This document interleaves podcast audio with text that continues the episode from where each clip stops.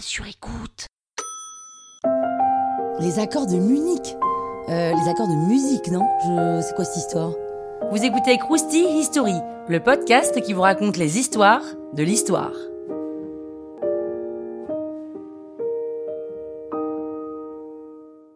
Après la Première Guerre mondiale, la Tchécoslovaquie est créée, un peu avec des territoires polonais, un peu hongrois, un peu allemands, et une des régions, les Sudètes, est peuplée à majorité d'Allemands, et eux ne se sentent pas si tchécoslovaques que ça. J'annonce que je vais devoir dire tchécoslovaque une vingtaine de fois dans ce texte. Alors la Tchécoslovaquie demande son autonomie dans les années 30, ce qui bien sûr est refusé par le gouvernement, et ça, c'est vraiment pain béni pour Hitler à la tête de l'Allemagne.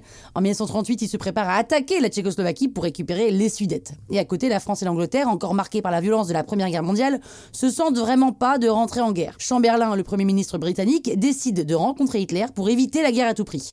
Mais ça ne mène à rien. Hitler accuse le président de la Tchécoslovaquie d'avoir tué 300 Allemands des Sudètes, ce qui est bien sûr faux. Mais bon, Hitler veut ces Sudètes. C'est la panique du côté de la France et d'Angleterre. Là, ils savent vraiment plus quoi faire. Hitler récupère des terroristes pro-allemands des Sudètes, les forme et les armes pour qu'ils sèment la terreur en Tchécoslovaquie. La France et l'Angleterre cèdent finalement et lui accordent ces fameuses Sudètes. Sauf que ça suffit pas à Hitler. Non seulement il veut les Sudètes, mais aussi il veut que la Tchécoslovaquie soit complètement démantelée, sous prétexte qu'il doit venger les Allemands soi-disant tués par les Tchécoslovaques.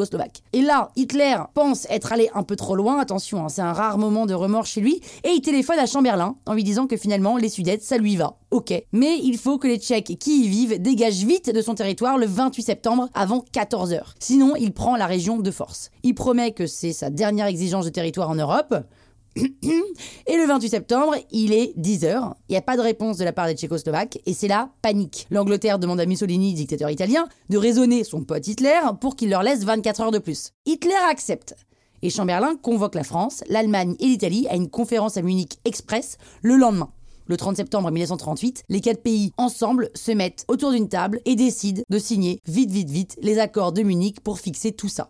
La France et l'Angleterre préviennent la Tchécoslovaquie, en même temps c'était les premiers concernés, et lui disent qu'elle peut soit accepter, soit affronter Hitler toute seule. Du genre, allez ciao, bisous bisous, on a décidé pour toi. Et bah du coup, entre affronter Hitler et lâcher un territoire, le choix est vite fait, le pays donne les Sudètes. Et quelques mois plus tard, la Slovaquie fait sécession avec le reste du pays pour se rallier à Hitler. En 1939, Hitler envahit deux autres régions, la Bohème et la Moravie. Donc du coup, il reste plus grand chose de la Tchécoslovaquie aujourd'hui. Croustille, hein? La toile sur écoute. Mom deserves the best, and there's no better place to shop for Mother's Day than Whole Foods Market. They're your destination for unbeatable savings, from premium gifts to show-stopping flowers and irresistible desserts. Start by saving 33% with Prime on all body care and candles. Then get a 15-stem bunch of tulips for just $9.99 each with Prime. Round out Mom's menu with festive rosé, irresistible berry chantilly cake, and more special treats. Come celebrate Mother's Day at Whole Foods Market.